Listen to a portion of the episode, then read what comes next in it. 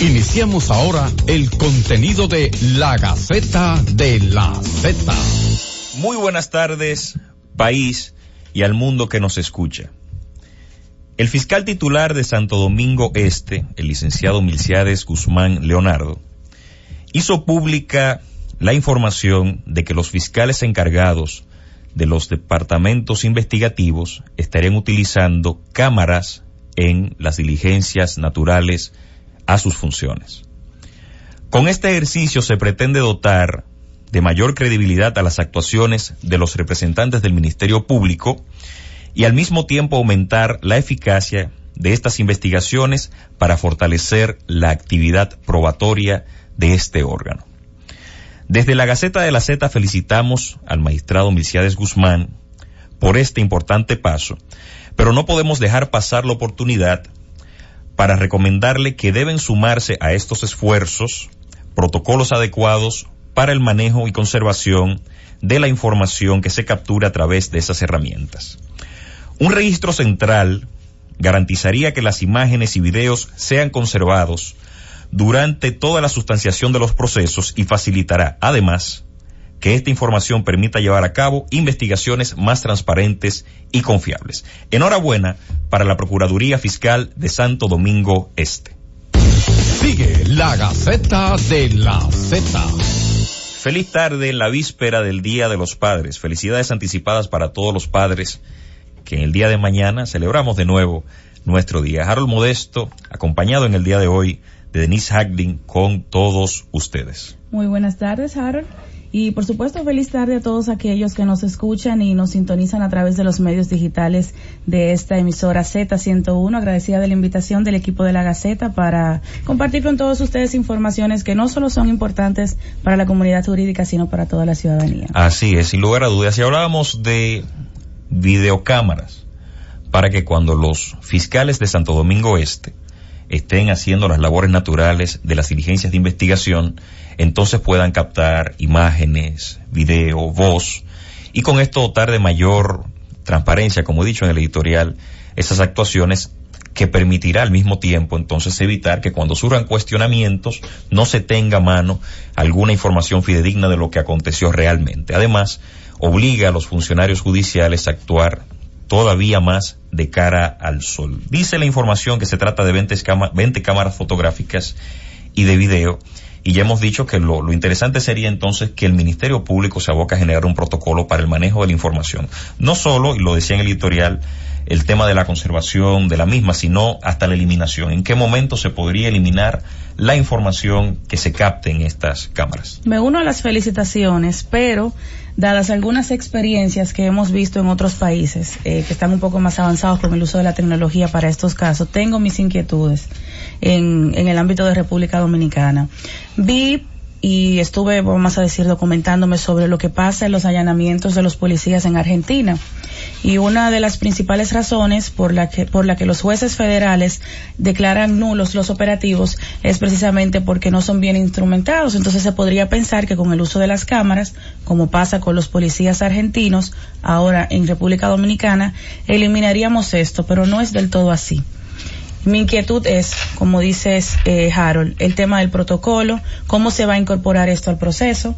Y más allá de eso, el temor que tengo yo de que esas imágenes entonces luego se filtren en las redes sociales, que la misma tecnología entonces vaya en perjuicio de lo que inicialmente se hizo para mantenerlo todo lo más claro posible. Y qué bueno que compartes esa inquietud, porque nuestros teléfonos son 809-732-0101 desde Santo Domingo, 809-200-0101 desde el interior sin cargos. Y si usted está escuchando este diálogo el día de hoy, puede llamarnos y darnos su parecer acerca del uso de estas cámaras en los operativos del Ministerio Público. Dos puntos con relación al comentario. El primero es que debe preocupar que cada vez que se ha utilizado la tecnología en cualquier experiencia en la República Dominicana, por ejemplo, alcoholímetros, mm. en algún momento, cualquier, eh, el uso de los alcoholímetros, los localizadores electrónicos y bueno, una serie de, aplicaciones, de repente uno ve que las, los usos de, de esa tecnología quedan, valga la redundancia, en desuso. Porque no se contempló de alguna forma cómo mantener esas herramientas de forma adecuada y las averías. Que primero inician siendo muy costosas. Exacto, inician siendo muy costosas, pero eso tiene que tener repuestos, etcétera, etcétera. Hay que tener una, una serie de consideraciones. Y lo segundo, que es mucho más importante, el tema del uso de la información. Que no se le ocurra eventualmente en un descuido Ministerio Público que la información relevante de un caso entonces salga más en este peligro de las redes sociales. Vamos a recibir una llamada de inmediato. La Gaceta de la Z, ¿quién y de dónde nos llama? Llamamos de Nagua. Adelante, de Nagua con la Gaceta. Yo estoy de acuerdo con lo que ustedes están hablando, porque aquí se hacen muchas cosas en la justicia que no están de acuerdo con la ciudadanía y la población. Muy bien, muchísimas gracias.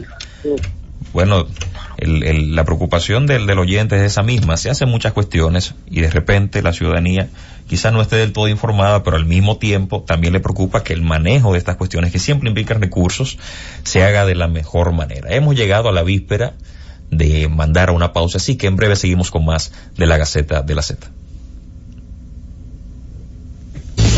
La Gaceta de la Z. Sigue la Gaceta de la Z. De regreso en la Gaceta de la Z, de inmediato recibimos otra llamada de nuestros oyentes. La Gaceta de la Z, ¿quién y de dónde nos llama? Buenas tardes. Buenas tardes. Habla Juan Amado Rodríguez, Sabeca, La Palma de Herrera. Desde Herrera con la Gaceta, adelante. Fíjate, una cosa que está, está trayendo mucha molestia a la ciudadanía son las heredadas.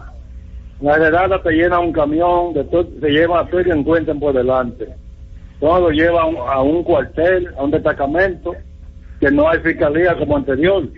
Porque cuando había fiscalía anterior en los cuarteles, seguidos te depuraban. Pero ahora te causa molestia y hay personas que hasta pierden el trabajo porque lo amanecen presos. Y eso no sé qué va a hacer con eso. Esa redada de, de más, nada más puede causarle molestia a la ciudadanía. Gracias. Muchas gracias a usted. Recibimos otra llamada. La Gaceta de la Z, ¿quién y de dónde nos llama? Buenas tardes. Buenas tardes. Delfín Pérez de Villa Aragua. Desde Villa Aragua con la Gaceta. Neiva. Neiva. le estoy escuchando el programa y está muy acertada eso de las cámaras, pero el gobierno debería hacer una inversión y tener la suidad de cámaras para evitar y detectar los ladrones por todos los lados. Lo de la, lo que usted está diciendo está muy importante pero hay que montar cámaras en todas partes. También el gobierno que haga una inversión para los Santo Domingo, para controlar la delincuencia y la criminalización. Delfín Pérez de Villa Aragua. Muchas gracias, don Delfín. Bueno, en sintonía con Delfín, ese es parte del trabajo del 911 y mucho se ha avanzado. Correcto, pero señala algo muy importante y es que ya que vino este esfuerzo desde el Ministerio Público, en sentido general, dentro del marco de la, de la estructura de la política criminal, no sería o no debe ser solo la Procuraduría Fiscal de Santo Domingo Este. Claro. Lo ideal sería que surja de una iniciativa central del Ministerio Público dotar mínimamente de estas cámaras en los distintos distritos judiciales a sus funcionarios para que esa mismo, ese mismo efecto que tendrá en Santo Domingo Este entonces se replique en otras partes. Y bueno, otra inquietud de los, de los oyentes, de uno de nuestros oyentes, es el tema de las heredadas. Miren, con la entrada en vigor del Código Procesal Penal, una de las expectativas que se tenía era que ya la policía dejara de montar selectivamente a la persona que le parecía con el perfil delincuencial, con el perfil sospechoso, detrás en la cola de un camión. Al principio, esto comenzó a tener un efecto, en eso ya para el año 2004, un efecto en las libertades que ordenaban los jueces de la instrucción. Mucha gente se presentaba en estas condiciones y era puesta en libertad. Y por otro lado, un auge de los habeas corpus, porque precisamente estamos en, en, en, el estreno del código. Volvimos de nuevo a lo mismo.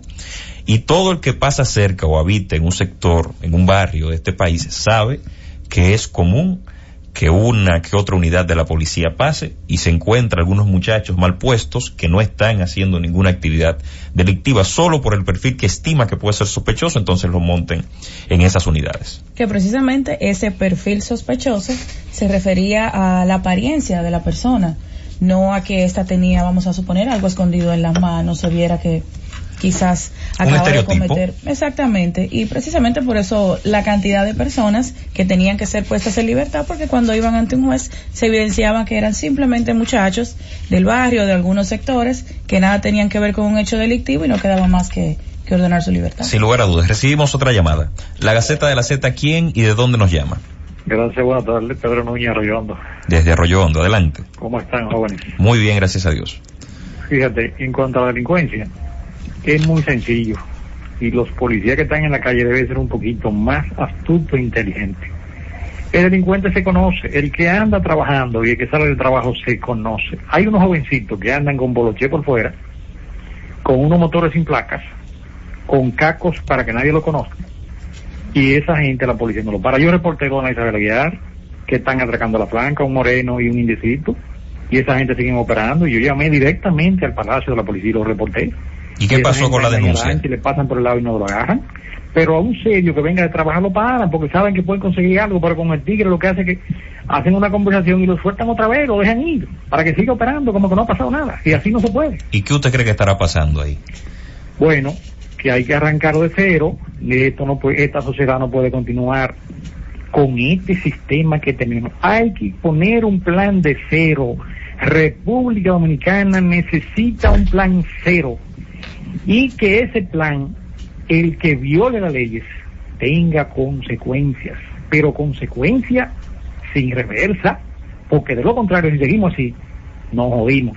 Muchas Y estamos a gracias. tiempo, aquí quedamos muchos hombres serios y de trabajo. Eso y es así. muchas mujeres serias y de trabajo, que andamos en la calle día a día y no tenemos la libertad, porque hay un grupito que se ha dado la tarea de que cuando ven a alguien con una cartera, un celular o un reloj, le marchan para quitárselo y si tú te resistes, o te dan un tiro o te dan una puñalada. Muchas gracias. Y en la emisora del pueblo la gente se expresa. La Gaceta de la Z, ¿quién y de dónde nos llama? Buenas tardes. Buenas tardes. Le estamos llamando del edificio municipal San José de Altagracia. Adelante. Con relación a la delincuencia. La delincuencia de cuello blanco contribuye mucho a la, a la delincuencia de abajo. ¿Por qué? Porque recuerden ustedes, por ejemplo, cuando se privatizaron las empresas de Corby, cuando se cerraron la zona franca, pero sobre todo cuando se vendieron las empresas, ese dinero se lo cogieron. La gente que trabajaba en esas empresas dejó de trabajar. Si hay mucha fuente de empleo, disminuye la delincuencia, pero lamentablemente lo que estamos endeudados, que el 52% del Producto Interno Bruto hay que pagarlo a la deuda. Buenas tardes. Muy buenas tardes. Recibimos otra llamada. La Gaceta de la Z, ¿quién y de dónde nos llama? Buenas tardes. Buenas tardes. Sí, le hablamos de vivienda. Adelante. Sí, realmente no estoy de acuerdo con el anterior porque realmente estas empresas eran parasitarias, subsidiadas por el Estado, por el dinero de los que trabajamos duro para que otros cobren, con empresas que ninguna les generan beneficio. Esa parasitaria hay que pararla. Estoy totalmente de acuerdo con eso. Y con relación a la delincuencia, quería decirle que no hay una medida que tome la policía que no sea criticada por los ciudadanos. Los ciudadanos se quejan porque tienen que andar obligatoriamente en un motor. Los ciudadanos se quejan porque respetan cada 10 segundos la ley de tránsito. Y para que usted tenga una idea, el 80% de los delitos se cometen con motocicleta. Simplemente controlando la motocicleta, baja la baja más de un 50% el tema delincuencial. La, la policía hay que definitivamente, definitivamente, porque las condiciones que tiene la policía no es porque una gente seria sea policía, no que no sean los policías. Hay mucha gente, muchos policías serios que arriesgan sus vidas, pero lamentablemente pagan por pecadores y tiene una la policía su imagen debemos tratar de limpiarla. Y quería decirle eso que todo lo que la policía hace con beneficio el dominicano lo critica porque ese bueno jamás paran a los que no, a los que son serios y eso es mentira. Déjeme decir una anécdota por 10 segundos solamente.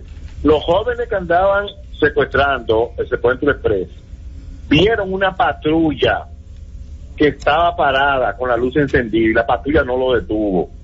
Si lo detienen, dicen, esa gente, muchos van a decir, molestando a la gente seria, porque andaba un sonata que andaba haciendo secuestros express. Pero si la policía hubiera parado, quizás dicen que no, tiene que hacer su trabajo también la policía, porque usted no ha hecho nada, párese. Aquí hay gente que no se para. Muchas y producen gracias. hechos, lamentablemente. Muchísimas gracias. Gracias a usted. Y bueno, y algo que, que, que que va más allá de eso que, que denuncian nuestros oyentes, es el tema de los feminicidios, Denis Acklin.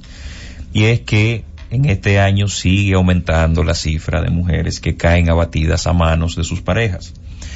Y se ha intentado, con varios reversos, utilizar la prisión como el disuasorio de esto. Pero por un lado, algunos, de forma no muy inteligente, se escapan de la prisión y es que terminan también suicidándose. Es la tendencia del hombre. Correcto. No así de la mujer. Correcto. Pero yo tengo una observación con relación al tema de los feminicidios y es empezar por el tema, eh, por el asunto de las mediciones, cómo nosotros vamos a corregir, cómo nosotros vamos a, a iniciar un trabajo si no medimos el problema de alguna manera. Hay algunos eh, trabajos que están al acceso de todos en, en la internet de la mexicana Carmen Moreno, en donde se establece precisamente ese punto. Hay cifras oficiales de fundaciones dominicanas que trabajan el tema de la mujer que dicen que en 2018 fallecieron 65 mujeres. Las cifras oficiales de la Procuraduría dicen que son 80. Precisamente entre junio y julio, la época en la que estamos, se dio el mayor número de feminicidios en el año 2018, 24 en total. Entonces, ¿cómo manejamos una y otra cifra? ¿Cómo sabemos realmente a qué nos enfrentamos? Porque hablamos de feminicidios y ahí estamos eh, poniendo en el mismo conglomerado todos los homicidios que son ocasionados contra la mujer, no por el hecho de ser mujer, y es el punto eh, que hay que señalar de lo que se trata un feminicidio en realidad. El error comenzó cuando se comenzaron a levantar estadísticas de feminicidios desde la misma Procuraduría General de la República sin que esto entonces se haya hecho con parámetros exactos de qué se consideraba feminicidio y qué no. Ahí empezó el error. Y bueno, vamos a una nueva pausa. En breve seguimos con más de la Gaceta de la Z. La Gaceta de la Z. Sigue la Gaceta de la Z. Estamos de regreso en la Gaceta de la Z y ya que les preocupaba tanto a los oyentes el tema de la delincuencia, hay segmentos de la actividad delincuencial en la que hay que prestarle, en los que hay que prestarle mucha atención a la familia. Y con el doctor César Zapata el día de hoy vamos a hablar de un tema que es muy, muy importante que, al que le, que le pongamos atención. Responsabilidad parental en la prostitución de menores, que ustedes saben que por diversos casos además estuvo en la palestra pública. Unos temas ahí en los que se discutieron estas cosas y hoy con el experto entonces vamos a dialogar al respecto. Bienvenido, doctor. Gracias. Bueno, esto es un tema sumamente complejo. Debemos comenzar diciendo que no pretendemos decir que hay un solo elemento causal hay una serie de componentes y de enfoques que tienen que ver con el problema de la, de la prostitución infantil y que tienen que ver también con el problema de la violencia y de la delincuencia eh, cometida por menores. Uno de esos elementos es el problema de la paternalidad, de la responsabilidad paterna, compartida y de los modelos de, de, familia que se han venido discutiendo en la sociedad últimamente. Iba a decir sociedad dominicana, pero en verdad también se ha discutido en otras eh, latitudes. El problema, el primer problema tiene que ver con la caída de la familia tal cual se establecía antes. El triángulo eh, padre, madre, niño. y la dinámica que se daba allí, que comenzaba primero con el problema de los apegos y de los vínculos, y luego con el problema de los modelajes de conducta. El primer modelador de conducta era el padre y o la madre o ambos en los niños. Ahora resulta que no hay quien modele conducta por una serie de factores que van desde problemas económicos hasta eh, nuevos modelos de familia. El problema económico tiene que ver con la inserción en los roles de producción de la mujer. Esto que, y que tiene que ver también con el tema que está sobre el tapete de la discusión ahora que es el famoso feminismo. El, feminismo de primera y segunda ola como le llaman las mismas feministas asumieron la cuestión de la inserción de la mujer en los roles de producción. Eh, y, y, sorprende que grupos movimientos de izquierda eh, se han insertado también en el debate con relación a, todo este problema de las nuevas, de parentalidades, eh, en favor de esto, cuando en realidad lo que se ha hecho es duplicar la mano de obra, el, la, la, mano de obra para ser explotada por el propio sistema capitalista. Es decir, eh, el, el, sistema tenía a un explotado, ahora tiene un explotado y una explotada. Tal vez eh, la conquista de la equidad de género lo que logró fue precisamente que tuviéramos equidad en el servicio a los sistemas de explotación del sistema capitalista. Entonces, la ausencia de la madre fuera, la ausencia de la madre del escenario de ese triángulo, pues sin duda alguna que tiene un impacto. Esto, el niño rápidamente desplaza la demanda de buscar modelos en modelos exógenos, extraños a su propio eh, sistema de familia. Y por ahí hay una brecha que penetra la tecnología y genera una serie de modelos o pseudomodelos. Comienza con la televisión y termina con la internet. En la internet entonces se da el fenómeno de que un sujeto adulto puede falsear su identidad y su edad y comenzar a tener una relación virtual con nuestros hijos. Esto también es, una, es una, un punto de riesgo, ¿verdad? Eh, los padres cuando llegan a la casa no tienen la información suficiente, no saben qué ha ocurrido en el periodo de, las ocho horas que han estado ausentes. El otro factor es el de la escuela. La escuela eh, obviamente no es el lugar para la formación moral. La formación moral debe aparecer desde el punto de vista clásico, tradicional, en el primer circuito que es el de la familia. Y luego aparece la escuela que lo que hace es reforzar esos valores con un proceso de aprendizaje más bien vinculado a la conformación de las habilidades cognitivas del muchacho. Sin embargo, también la, la escuela tenía en la primera etapa, por lo menos la, en la primaria, una función de, si se quiere, de vigilancia y de interacción con la familia. Eso ha desaparecido en la mayoría de las instituciones, tanto públicas como privadas, a menos que no haya un evento extraordinario o a menos que no haya una reunión para establecer la próxima cuota del mes. No hay ese vínculo que antes había de comunicación en esas dos esferas. La tercera esfera es la sociedad, después de que la familia y la escuela han eh, venido conformando un tipo de personalidad y el muchacho sale entonces a un entorno hostil donde el problema de la competencia por factores económicos como mencionamos al principio les impone una serie de modelos de conducta como ya viene entrenado negativamente por la selección de pseudo modelos entonces se topa con la aparición de grupos en este caso esto, eh, la subcultura de la pandilla. Si un sujeto es rechazado en un determinado grupo, bueno, pues eh, se va a insertar en donde se siente más cómodo y donde se siente aceptado. Y generalmente cuando el muchacho comienza a exhibir conductas inadecuadas, prostitución, violencia, pequeños robos, etcétera, pues la reacción del entorno es de rechazo, incluso muchas veces de la propia familia y la del el grupo que ya tiene como hábito y costumbre este modelo de conducta será de aceptación. Por consiguiente, el muchacho va a terminar insertándose en uno de esos de esas pandillas, de esos, de esos pseudo grupos y allí va entonces a tener un entrenamiento intensivo en la formación de las conductas desadaptadas. Eso a grandes rasgos es lo que ocurre en esas esferas, ¿verdad? Esto no estamos quitando responsabilidad individual. Hay un modelo que discute el problema de la responsabilidad individual, que es donde se sustenta el, modelo jurídico precisamente, que se establecen unas eh, sanciones para las violaciones porque el sujeto es responsable de sus hechos. Pero estamos diciendo que no se trata solamente del sujeto, se trata de un sujeto que se formó en una serie de, de antivalores en donde mucha gente es responsable.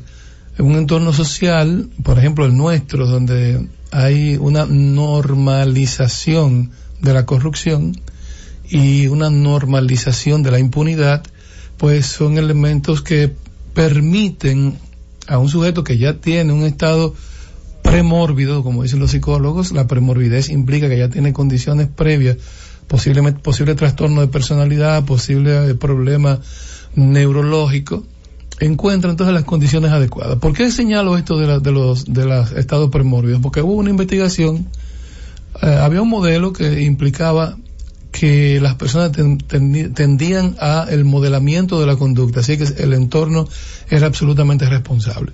Pero se hizo luego un experimento en donde se colocaron niños con tendencias agresivas, divididos en dos grupos, y niños que no tenían tendencias agresivas, ya previamente evaluados, divididos también en dos grupos a ambos se les exhibió conductas violentas a los cuatro grupos se le exhibió conductas violentas.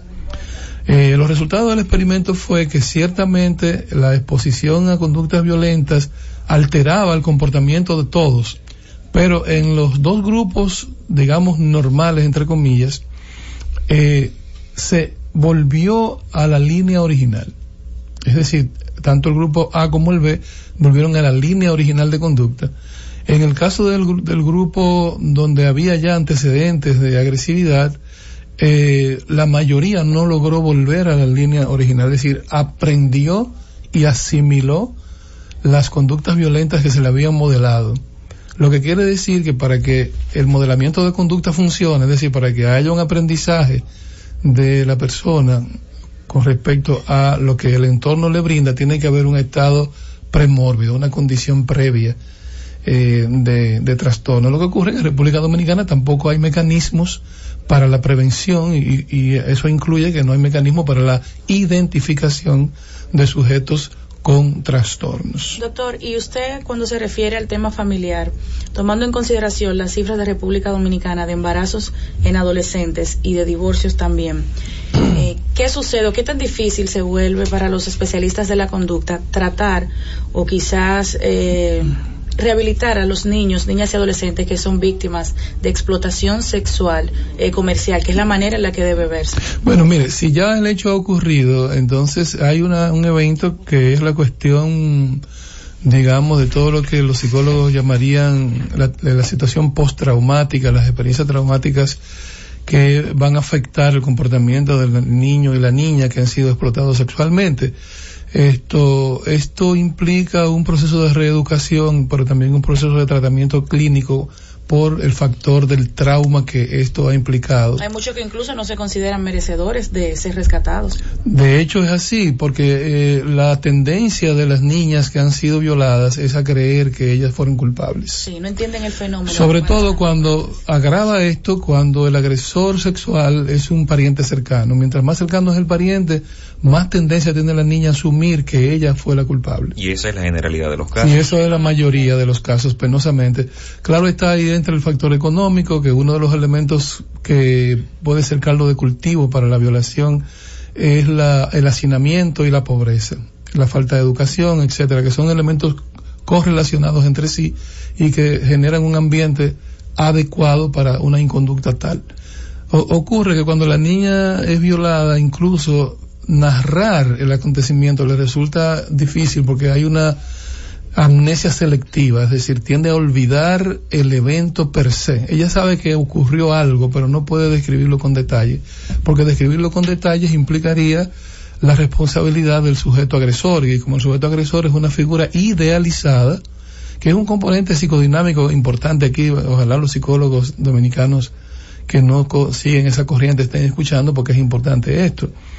En la psicodinámica se establece justamente que esa amnesia ocurre como un mecanismo de forclusión, de represión de esa información por la carga afectiva que contiene. Entonces, no es que la persona finge olvidar, es que realmente borra esa zona de la historia por el problema de que la figura que lo ah, que cometió el hecho es una figura idealizada y se supone que si yo he idealizado a ese, a ese sujeto a un nivel tal eh, no puedo pensar al mismo tiempo que haya cometido un hecho tan degradante como este. Por consiguiente, me encuentro en, esa, en ese conflicto que no se da de manera consciente en la, en la víctima. Bueno, vamos a ir a una pausa. En breve seguimos con más de este interesante diálogo en la Gaceta de la Z. La Gaceta de la Z. Sigue la Gaceta de la Z. Eso en la Gaceta de la Z y también les recordamos a nuestros oyentes que pueden participar de este interesante diálogo con el doctor Zapata, con quien hablamos acerca de la responsabilidad parental en los casos de prostitución infantil. Entonces, nos pueden llamar al 809-732-0101, al 809-200-0101 y desde cualquier parte del mundo al 855-221-0101. Hay que poner esos números más grandes Casi no se ven desde acá. Así es, doctor. Antes de irnos a la pausa, vinculábamos el problema de explotación sexual infantil a la pobreza. Muchas personas también lo vinculan a la desigualdad social, a los problemas de abuso en el entorno familiar. Pero ¿qué pasa cuando el detonante no es precisamente la pobreza, sino el consumismo? Cuando vemos, y ya eso un poco más no en los niños, sino en los y las adolescentes, eh, esa necesidad de ir a la par con el amiguito, esos jóvenes de lo que llamamos los dominicanos clase media, que quieren más ingresos, que ofrecen, como también dicen que no es la manera correcta, evidentemente, sus servicios sexuales a cambio de dinero o de un bien. ¿Qué pasa en esos casos? Mire, el problema está en que estamos mirando sin asombro lo que antes implicaba problemas y desviaciones de la norma social. Incluso al extremo de que quienes hablan de normas hoy pues pueden ser catalogados, etiquetados de conservadores. Y una de las cosas que ha ocurrido y que estamos mirando sin asombro es, eh, es la prostitución en adolescentes y en jóvenes de la primera juventud, mujeres muy jóvenes, bajo la premisa de que eh, vincularse con un adulto, probablemente dos o tres veces mayor, a cambio de dinero no es prostitución. Entonces hemos ido eh, creando una semántica, un lenguaje para nombrar esas cosas. Y hemos pasado de la manera peyorativa de, referir- de referirnos a mujeres famosas como megadivas, que terminó siendo una palabra como, como también vinculada a la prostitución. Y luego en, en el barrio pues hay un paquete de nombres que se le ha asignado a eso. El último que me aprendí es el de Sugar Daddy. Sí, El Sugar Daddy es eh, el adulto mayor que te solventa. que todo. le resuelve todos los problemas y todos los gustos a una muchacha más joven a cambio de favores sexuales. Entonces, ese proceso de normalización, de no asombrarnos, de, es indicador de que el problema no es individual, el problema es un problema de deterioro de la propia sociedad, en donde los elementos que la corroen, los elementos que la descomponen, la propia sociedad lo asume sin asombro ni sorpresa. Vamos a recibir otra llamada. La Gaceta de la Z, ¿quién y de dónde nos llama? Sí, bueno, eh, la pregunta me gustaría hacer, porque yo sintonicé ahora, eh, cuando está hablando del trauma de post, post eh, del hecho. Ahora, nunca han analizado cuando acusan a una persona injustamente y cae preso siendo inocente solamente por la familia conseguir dinero de acusar a una persona porque tiene dinero, un empresario, un deportista o lo que sea, pero que el muchacho no tuvo nada que ver con la muchacha. ¿Qué sucede con el trauma de esta persona que está que está preso injustamente? la parte pregunta. psicológica de esta parte. Gracias. Sí. Bueno, ese es otro de los escenarios que, que tenemos hoy día, que también son formas, digamos, sofisticadas de la prostitución. Se dan casos en que familias entienden que manipulando sexualmente a su propia prole, a sus hijas, pueden salir de la pobreza o mitigar la pobreza, utilizando la- los atractivos de la niña y ofertándosela a determinado sujeto. Y en el peor de los casos, manipulándola para que seduzca a un adulto y luego entonces eh, tra- tra- tramitarlo a la justicia. Y en el otro tercer caso, seducirlo, aunque la seducción fracase, de todas maneras acusarlo falsamente al sujeto. Son modalidades eh, que yo pienso, reitero, están vinculadas a todo ese proceso de caída de los valores de la sociedad. Evidentemente que la persona que se ve envuelta en una situación como esa eh, va a vivir eh, una situación de, de estrés postraumático y va a tener que acudir a un psicólogo para poder paliar el efecto negativo que va a tener eso, pero además le va a generar un estigma social, porque desafortunadamente en este país, una vez una persona sale en los medios señalado con algún hecho punitivo, difícilmente pueda a- aparezca entonces algún mecanismo para resarcirlo cuando se declara su inocencia. Entonces esta persona va a tener una, primero, una victimización, porque eh, en este caso la víctima ha sido el que- a quienes se le ha señalado un hecho que no hizo, una victimización y además un evento traumático y un estigma social. Todo eso lo convierte en un paciente para eh, un psicólogo clínico que trabaje con él y Además, yo pienso que la sociedad debe tener mecanismos para resarcir las imágenes de personas que son estigmatizadas en estos casos. ¿Y qué, hablan, qué hacemos con el caso del infractor, de la persona que entonces... Cuando es real, tú dices. Exactamente, cuando es real, cuando ya esta persona está privada de, de su libertad por esta clase de hechos. Porque aquí en República Dominicana, y Harold recordará, en un momento se, se habilitó la discusión de la posibilidad de la castración química, por ejemplo, para delitos sexuales. Sí, Pero eso. también esas personas necesitan un, un tratamiento, necesitan una ayuda, una guía. Sí, mire, va a depender del, del trastorno, porque a, a veces nos quedamos solamente en la conducta manifiesta y no sabemos de dónde proviene esa conducta manifiesta. Es decir, cuál es el rasgo de personalidad del, del abusador Que sexual. pudieron ser víctimas incluso en algún momento. Sí, cu- ¿y cuál es su rasgo de personalidad? ¿Cuáles son sus características? Es decir, eso puede ir desde un caso grave de un sujeto con trastorno sociopático, que es que no va a tener ningún tipo de cargo de conciencia, para usar una palabra muy dominicana, que no va a tener respuestas emocionales ante el, el- el delito, hasta un individuo que ha tenido simplemente un problema de desviación producto de haber sido también víctima de algún tipo de abuso sexual y eh, que entiende que por la vía normal, que ocurre con mucha frecuencia, por la vía normal no es satisfactoria la relación, sino por, por la vía de la violación y de la y del estupro. Entonces, en esos casos sí hay, hay que intervenir psicológicamente, pero siempre que hay responsabilidad, es decir, que no hay un trastorno psicótico grave, el individuo debe pagar cumplir una pena. Recibimos otra llamada. La Gaceta de la Z, ¿quién y de dónde nos llama? Buenas tardes, voy a aprovechar este interactivo que hay esta tarde. Adelante, Juan Amado Rodríguez de la Isabelita de, La Palma. adelante. Fíjate que que había feminicidio. Yo, anterior se llamaba crimen o, y ahora ya feminicidio. Como César Cedeño mató a la mujer y Marto Berrido mató a la mujer. Nadie habló de feminicidio, hablaba de otro nombre. Pero otra cosa es también que hay muchas mujeres que han violado niños menores y eso no se menciona. Yo he conocido muchos casos. ¿Cómo se llama eso? Muchas gracias. Mira, eh, ahí hay dos cosas importantes. Yo espero que no olvidarán ninguna de las dos. La primera es que feminicidio es una categoría creada por la doctora Russell eh, para referirse a unos crímenes que ocurrían en la frontera con Nuevo México y que eran unos locos, vamos a usar esa palabra que no debe usarla un psicólogo, ¿verdad? Pero bueno, para que la gente nos entienda, unos locos salían por las noches y mataban mujeres. Entonces, el feminicidio es cuando una persona es, es asesinada por su condición de mujer. Es decir, un, un- crimen eh, de género. Que también ha habido eh, países en Medio Oriente donde las víctimas han sido hombres. Por su condición de hombre han sido asesinados. Pero la palabra feminicidio no se puede usar cada vez que haya, que un hombre agreda o cometa un homicidio contra una mujer.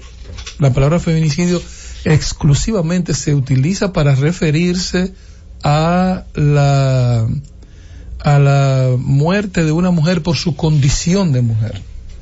A eso se refiere, por lo menos eso fue lo que quiso crear la, la que acuñó el término y, de, y a partir de ahí se han hecho una serie de, de estudios y de investigaciones sociológicas con relación a esta a este tipo de, de crimen y la idea era visibilizarlo, visibilizarlo.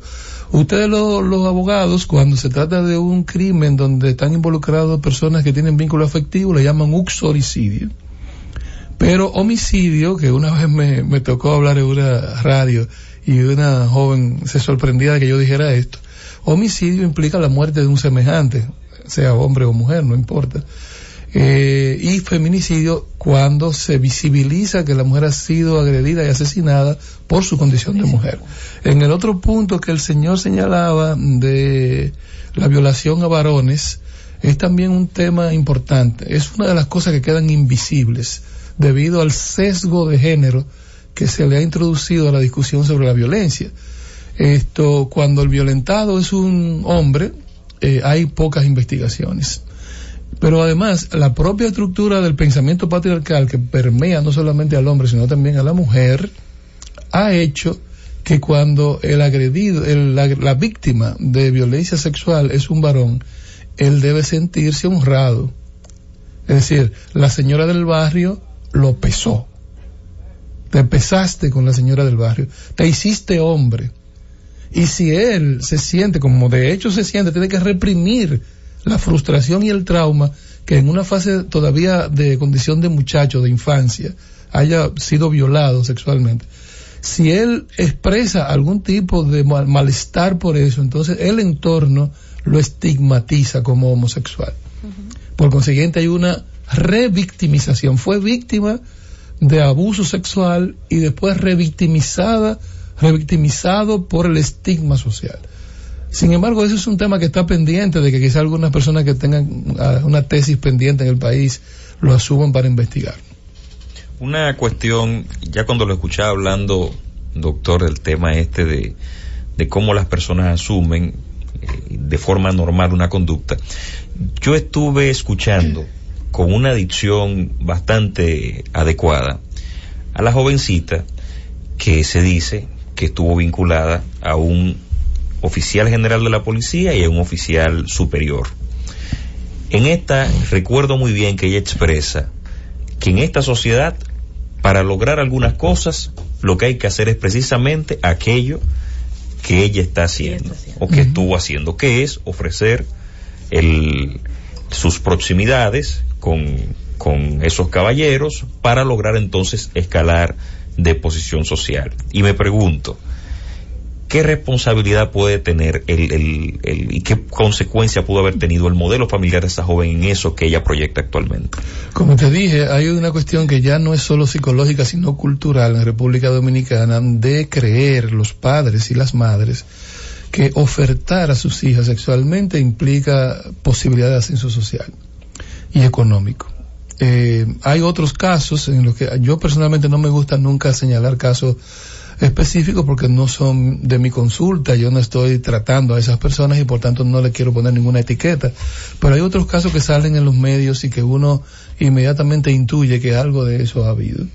En donde, bueno, el muchacho de la, del pueblo que es próspero o el señor adulto que es dueño de un pedazo de tierra, comienza a recibir la visita, incluso inducida por los padres de, esta, de estas personas. Esto se debe a factores educacionales, se debe a ese componente cultural que se ha sembrado durante mucho tiempo en, la, en los pueblos de nuestro país. Esto, y se debe también al proceso de nosotros haber comenzado desde hace años a normalizar la práctica de la prostitución y mirarla sin asombro.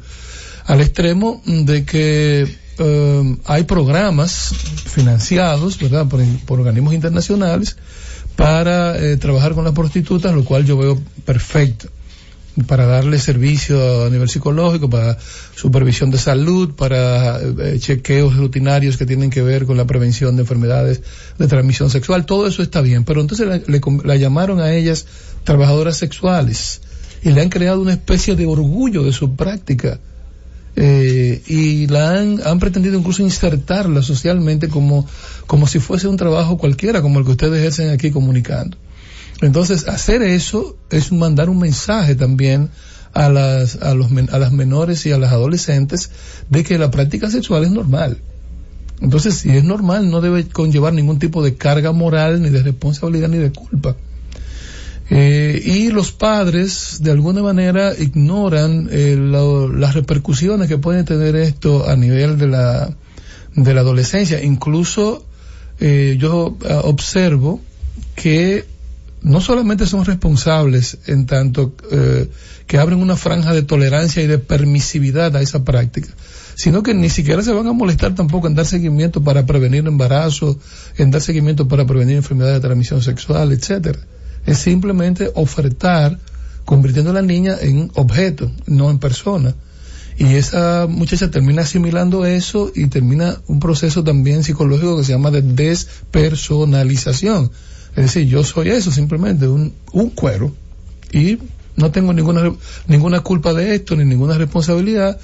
Eh, generalmente la, termina aprendiendo a desplazar la responsabilidad en la sociedad, en el orden social, en la falta de oportunidades y nadie observa todo el daño en términos de conformación de la personalidad que esto va haciendo en esa muchacha, hasta convertirlo en un adulto vacío, despersonalizado, con problemas psicológicos que tampoco tienen, digamos, a dónde acudir para resolver ese asunto. Doctor, nos quedan muy pocos minutos del programa y no queríamos dejarla pasar la oportunidad por, sobre todo al escucharlo hablar de, de los temas de la ideología, las cuestiones de género.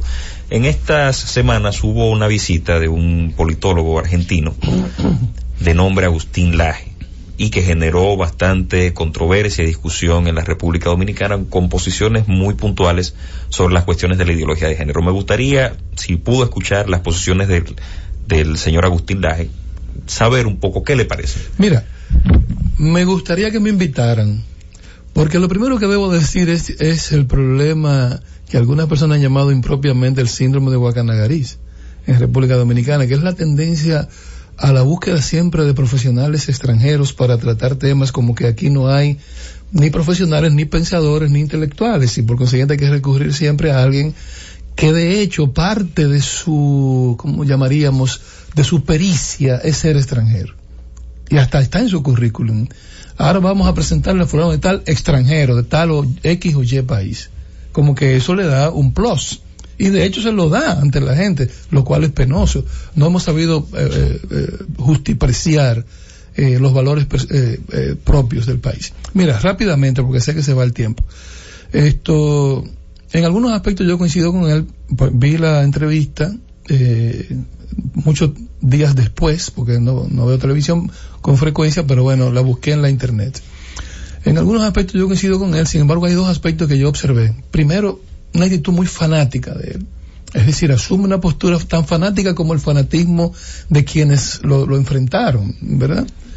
Eh, ese, es el primer aspecto. Segundo, él critica la ideología de género como una imposición, pero da la impresión de que quisiera imponer su propia ideología, su propia visión del asunto. Entonces me pareció muy bien una competencia entre ideologías. Yo pienso que el feminismo actual, ¿verdad? No aquel de las sufragistas que permitieron que las mujeres tuvieran derecho al voto y que están muy vinculados al derecho, a los derechos humanos, etcétera, sino el, el, actual que se ha convertido en un debate de género, ciertamente con lo que él dice, porque él está bastante informado, no necesariamente eso quiere decir formado, bastante informado con el asunto, con lo que él dice es cierto, comienza con un problema de, por ejemplo, él, mencionó el segundo género de Simón de Beauvoir, y hay que decir que ese texto de Simón de Beauvoir es capaz de decir que el niño, que la mujer no debe parir, ni tener hijos, ni embarazarse, porque el niño dentro es una especie de succionador de la energía de la mujer y es la primera línea de explotación del capitalismo, el que la mujer acepte tener un niño en el vientre. Entonces, un, un elemento como ese evidentemente rompe la perspectiva que tenemos de familia y de conformación de la familia. Por tanto, yo pienso que ese feminismo de género merece que un día tú me, invites para que discutamos sobre los elementos que yo pienso son eh, bastante eh, conflictivos a la hora de hablar eh, de feminismo. Y termino diciendo lo siguiente, por ejemplo, un elemento que es una falacia importante es la, la falacia de la equidad. ¿Por qué? Porque la, la, el feminismo actual, el llamado feminismo de género, propone la equidad desde la inequidad. Es decir, yo estoy proponiendo equidad de género a favor de un género, entonces eso es inequitativo. Yo estoy proponiendo equidad creando leyes sesgadas. Estoy proponiendo equidad creando un ministerio de un solo género. Estoy proponiendo equidad discutiendo la violencia que afecta a un solo género. Estoy proponiendo equidad planteando lo, la prostitución de un género. Entonces, invisibilizo los problemas que le ocurren al otro género. Por tanto, eh, de entrada ya hay un problema ahí que merece discutirse. Muchas gracias al doctor César Zapata por tan injundiosa transferencia de conocimientos en favor de nosotros y en favor de nuestros oyentes. Con ustedes nos vemos y nos escuchamos el próximo sábado. La Gaceta de la Z.